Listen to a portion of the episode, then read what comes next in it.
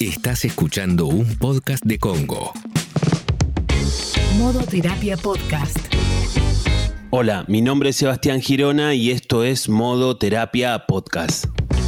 Les presento ya a mi compañera de podcast entrañable. Hola Ale, ¿cómo estás?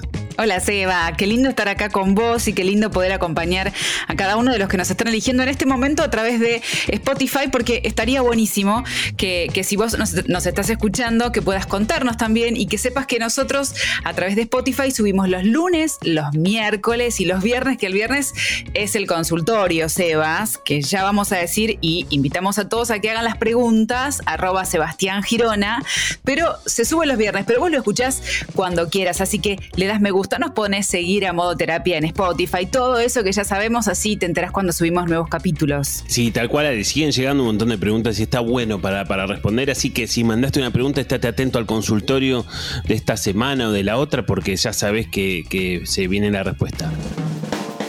Bueno, Ale, hoy pensaba, ¿no? Pensaba hablarte o proponerte hablar de un tema que cada vez es más vigente, ¿no? De la mano de la tecnología, de la mano de las redes sociales, ¿viste cómo se han metido las redes sociales en nuestras vidas? ¿Y qué viene aparejado con eso? Mm, bueno, muchas veces, sí, claro, hmm. claro, muchas veces pueden aparecer infidelidades, ¿no? Apareció como lo que se llama la, la infidelidad virtual, ¿no, Ale? Sí, y también pensaba que, en verdad, porque muchas relaciones nacen a través de la virtualidad también, entonces, por eso tiene lugar también la infidelidad virtual. Yo hace poco pensaba, porque eh, siempre charlando con amigas, amigos, surgen estas cosas de, che, y, vos sos obsesionado con tu pareja, le mirás y le da me gusta, controlás esas cosas, surgen esas charlas. Eh, y hay algunos que dicen, ah, no, un like un me gusta, un mensajito, un corazón, un fuego, eso no es infidelidad. Un chat, si no está concreto, algunos, si no se concreta, digamos, un encuentro carnal, sexual o amoroso, no es infidelidad. Muchos opinan eso. Ahora me preguntas a mí, Ale Dirázar, y te estás coqueteando por alguien con Instagram, por la aplicación que sea, por Facebook, si no te viste físicamente, igual para mí me está siendo infiel. Claro, o sea, está coqueteando con alguien eh, por Instagram, se arma quilombo. ¿Qué estás haciendo, hermano? No, aflojá, no, claro que no. No, es que eh, vos fíjate, Ale, también es cierto. A ver, técnicamente una infidelidad virtual sería entablar una relación con otra persona a través de una red social, un chat o una aplicación y que eso no genere un encuentro físico. Eso sería técnicamente una infidelidad virtual, ¿no? Ahora, yo siempre digo lo mismo, ¿a cuánto estás de, ese encuentro físico también, no? Si la persona vive en el mismo lugar que vos. Sí, eh, la infidelidad virtual incluye videos, videollamadas. Eh, Todo lo que la virtualidad te permita, digamos, ¿no? Eh, o sea, como que, claro, sí. A ver, y después yo sí, y, yo creo que también después entramos en un debate, Ale, porque viste que la infidelidad no deja de ser subjetiva, viste que vos recién decías, para alguna amiga mía, quizás esto no es una infidelidad, ¿no? Que, se, que comentabas. Y para alguien en general es, eh, bueno, es esto lo que vos dabas tu postura, como que, bueno, pero sí, si hay un coqueteo, digamos, si hay algo ahí que yo no le puedo mostrar a mi pareja, entonces hay, hay, un principio de infidelidad, como mínimo, como mínimo. Es cierto que muchas veces se habla de la infidelidad en términos de contacto físico, pero también es cierto que uno puede establecer una relación con otra persona a través de la distancia, podés establecer una relación sentimental aunque no hayas visto nunca personalmente a la otra persona. Es que, ¿sabes qué? Eh, desde mi lugar, desde donde yo lo miro, seguramente la persona que tiene esta infidelidad virtual, le estás dedicando tiempo, pensás en esa persona, eh, tenés un diálogo, muchas veces es un diálogo eh, diario, se cuentan cosas, qué, hago, qué no hago. Sí, no te encontrás físicamente, pero después tenés un encuentro virtual que le compartís casi tu vida y se lo escondes a tu pareja. Entonces, si estás escondiendo es que algo huele mal. Tal cual, hay algo que tu pareja no puede saber sobre lo que hablas con otra persona. Entonces ahí técnicamente hay un engaño, ¿no? O sea... ¿Engaño es igual a infidelidad? Y sí, a ver, en algún punto yo creo que están cerca, ¿no? Yo creo que, viste, como una cosa, son vecinas que viven cerca, digamos, porque, digamos, no hay mucha distancia entre una cosa y otra. Siempre creo que el gran tema es cuánto cuánto tardás de pasar en una otra, digamos, ¿no? En ese sentido. Está toda la esencia, lo único que faltaría, si querés, en todo caso, es un contacto físico, pero, pero también puede haber, eh, como esto que también se llama como el cibersexo, ¿no? Tener sexo a través de, de una aplicación, de una pantalla y todo esto. Bueno, entonces ya a partir de ahí empezás a pensar que la infidelidad virtual se parece bastante a una infidelidad de la que de, la de toda la vida, de las que conocemos, ¿no? Porque en definitiva el engaño virtual le duele al que lo descubre lo mismo que un engaño normal, por decirlo de alguna manera, ¿no? Eh, y sabes qué pensaba, es, será igual, vos tenés experiencia en relación con las parejas y supongo que tendrás también experiencias en relación a infidelidades virtuales y a distintas posturas. Pero digo, para la, para la mujer siempre se ha dicho, ¿no?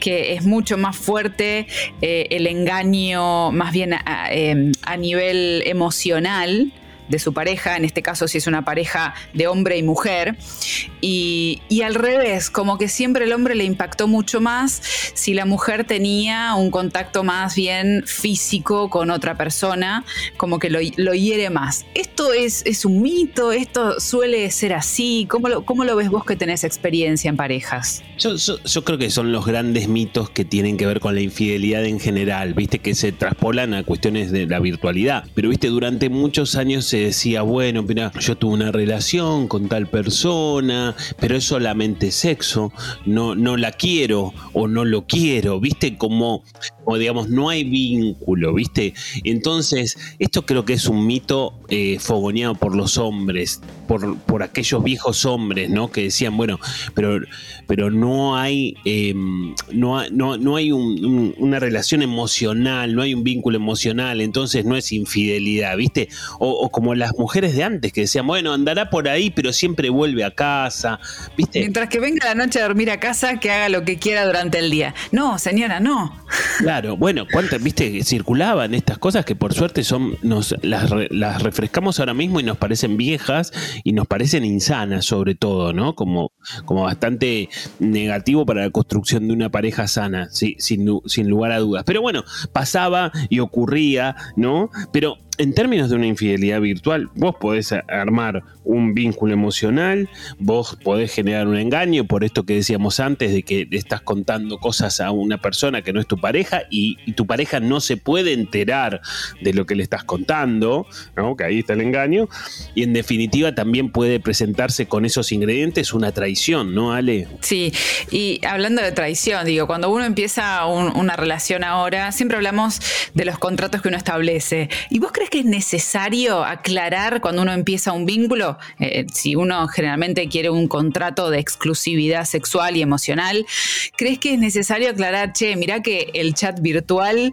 eh, con tonos medios pasaditos también para mí es infidelidad? ¿Es necesario plantearlo o, o, no? ¿O que surja? Yo creo que esas cosas muchas veces se presentan así como naturalmente, ¿no? Como hay algunas parejas que hablan así más, eh, más explícitamente de qué va a ir nuestro contrato, de por dónde va a desarrollarse, es cierto.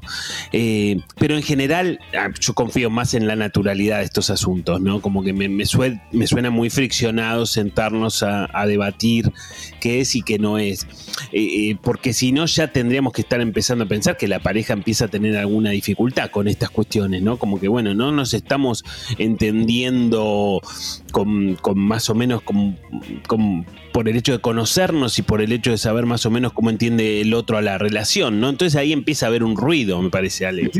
Sí, también creo que uno puede sutilmente dejar pasar en alguna conversación, ay, no, sí, a mí esto no me gusta. Viste que uno cuando se va conociendo va, va tanteando a la otra persona con comentarios o cositas y ves cómo reacciona a ver si comparten o no, me parece. Sí, es verdad, quizás una buena técnica es contarle, ¿viste? ¿Sabés que fulana sea mentira o no. Claro, entonces vos le estás diciendo, ¿no? Le estás diciendo, che, ¿sabes que no sabes lo que le pasó a fulano?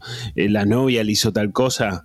¿Viste? Entonces vos ya das tu, opinión ahí, ¿no? Y ya fijas una postura con respecto a eso. Eso me parece bueno porque ni siquiera tenés la necesidad de hacer esta cosa de sentémonos a hablar. Bueno, eh, ya seguimos, Sebas, tenemos más sobre infidelidad virtual en este capítulo de hoy. Si estás escuchando el podcast y algunos de los temas que tratamos te incitan a empezar terapia, está buenísimo y te va a ayudar y puedes empezar de forma remota o presencial. Sebastián tiene un equipo de profesionales súper preparados y listos para ayudarte. ¿Cómo podés hacer para contactarte? Simple, mandás un mail a equiposebastiangirona.gmail.com y él mismo te va a hacer la entrevista de admisión. Ya sabes, equiposebastiangirona.gmail.com y arranca terapia ahora. No lo cuelgues más. equiposebastiangirona.gmail.com Modo terapia. Amor, eh, primero que nada, discúlpame por haberme enojado con vos. Eh, puede ser que vos tengas razón y que este tema, bueno, se me haya ido de las manos. Pero bueno, creo que si me aparecieron celos con esta situación es porque hay algo de, nuestro contrato de pareja, como, como lo llama mi psicólogo, que no está funcionando muy bien o, no está muy claro. Pensándolo bien, creo que, que, tendríamos que redefinir nuestros permitidos virtuales o eliminarlos directamente. Porque está bien, yo te tomo que todo empezó con la chica que vive en Nueva Zelanda y que después hubo un like a una foto de Dolores Fonsi que, que te pudo haber molestado, ok. Pero dale. Son coqueteos imposibles, o sea, no me parece que esté a la altura de que le comentes un tuit a un pibe que está sacándose una foto en un baño, solo, con una toalla y. y que vos le mandes una berenjena. Y el pibe vive acá en Avellaneda. ¿Ves? Ya lo digo y, me caliento de nuevo. Te, pido perdón. Tenés razón vos. Nunca definimos qué podíamos hacer en parámetros de distancia o, posibilidad de que suceda algo porque la otra persona es una figura inalcanzable. No. Y, y, a la larga, mis mensajes son tan mensajes en redes sociales como este que mandaste vos ayer. Tenés razón. Igualmente, si te parece bien, hoy a la noche lo, lo charlamos. ¿eh? Besito. Yo te amo. ¿Y, podés, por favor, eh, borrar la respuesta del tweet? O sea, dejale like si querés. Pero la berenjena nada más. Porfa. ¿eh? Te amo. Modo terapia. Infidelidad virtual. Si vos nos estás escuchando y te gusta este capítulo, te invitamos a que lo compartas también, porque quizás tenés opiniones diferentes con tu pareja, con tus amigos, amigas, y también lo podés compartir. Y, si querés escribirnos a nuestros Instagram, arroba Sebastián Girón, arroba Alejandra Dirazer, nos compartís qué te parece a vos también, ¿o no? Seba? Vos me vas a decir, me vas a, yo te dije mi opinión, yo siempre me, me tiro la pileta y te tengo que preguntar a vos, Sebastián Girona, si te parece que es infidelidad virtual, si existe o no. Yo creo que existe, yo creo que existe, yo creo que se ponen en juego las mismas cosas y que aunque no haya un contacto físico, existe también, porque existe porque puede ser doloroso, Ale, básicamente, ¿no? Porque existe a partir de que le duela a alguien, en definitiva, ¿no? Quizás, obviamente, el que la comete va a decir, no, pero si esto es una cosita de nada, ¿qué te vas a preocupar? Siempre va a defender su, su actitud, su posición con respecto a lo que sucedió pero acá la palabra la tiene quien lo padece, ¿no? Sí, el tema es que la persona que justifica de la manera esta infidelidad virtual es la misma que justificaría de alguna u otra manera un encuentro físico sexual. No, pero no fue nada, si no hay emoción, fue solo una descarga sexual, supongamos, ¿no? Siempre el, que está acostumbrado o el que quiere justificar va a decir cualquier cosa. Exactamente, sí, siempre va, a con tal de defenderlo, viste, siempre, sí, hay una lógica también que es muy masculina, como que esto siempre se defiende, siempre se defiende, cueste lo que cueste. Eh, muerte, dicen los hombres, algunos se muerte, aunque te hayan encontrado en la situación que te hayan encontrado, siempre hay una explicación para dar. Por eso, desde esa lógica no lo puedes pensar. Pero el que, el que lo padece se siente igualmente traicionado, porque se ponen en juego los mismos sentimientos y las mismas emociones que en una infidelidad de clásica. Entonces, desde ahí, entonces desde ahí existe ¿no, Ale? Desde ahí existe, desde si, si, si a alguien le pasa, existe. En todo caso, no podremos decir que, que, le, le, va a jugar de la misma manera como todo el mundo. Quizás uno puede decir que la infidelidad clásica ya todos todos estamos de acuerdo en que existe porque es como más contundente y más concreta, dicho sea de paso, pero, pero esta también existe y esta también forma parte de los nuevos tiempos y de las nuevas formas y de todo lo que decíamos antes, ¿no? ¿Quién, quién no tiene una red social? ¿Quién, ¿no?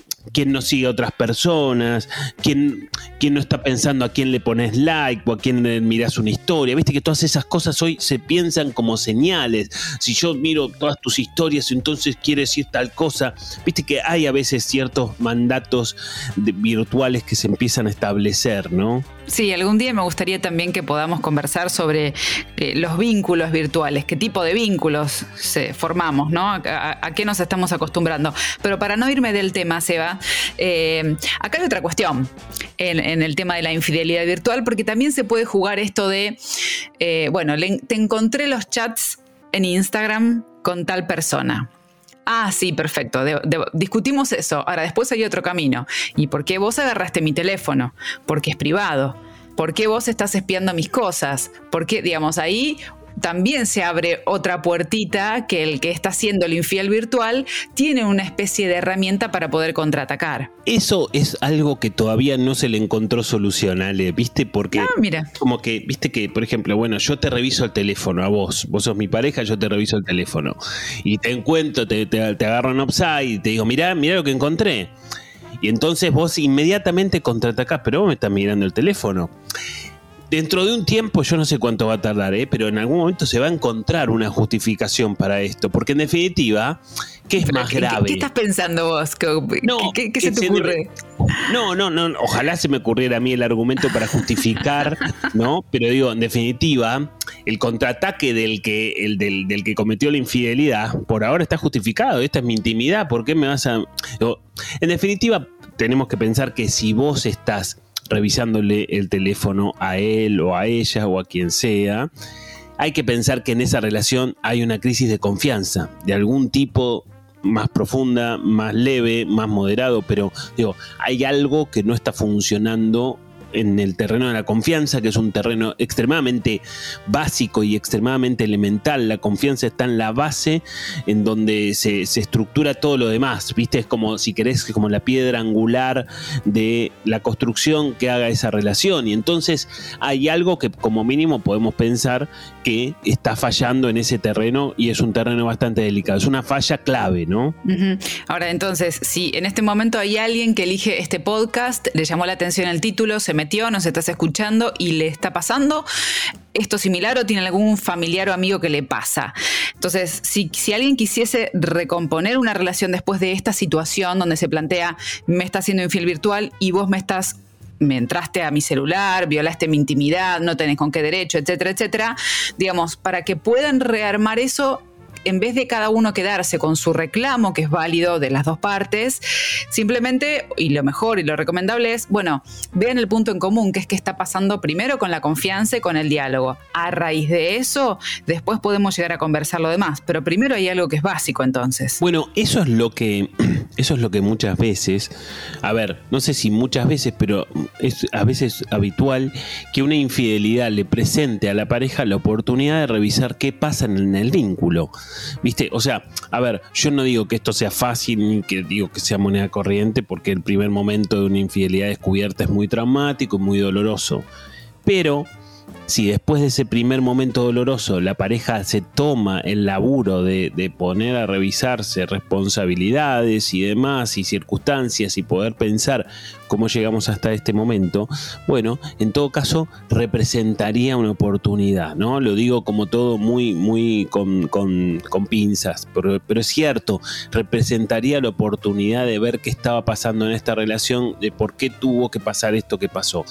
Em, por supuesto que la mayor responsabilidad del asunto la tiene quien comete una infidelidad, digamos, ¿no? Eso está claro, no estoy diciendo que sean eh, responsabilidades compartidas, pero es cierto que a veces llegamos juntos a un lugar. No es válido que si yo fui infiel y viene mi pareja y me dice, pero ¿por qué me fuiste infiel? Y porque vos estás todo el día trabajando. Entonces yo, porque vos me descuidaste. Entonces yo, no no hay nada que justifique. En tal caso me siento y digo, che, mira, yo siento que tenemos poco tiempo en pareja, que trabajas todo el día. Primero es ese paso. Exactamente, yo creo que por eso, sí, no es que vos decís, no, bueno, como pasó tal cosa, yo hice tal otra, ¿viste? Porque si no, en todo caso, hasta le estás echando la culpa.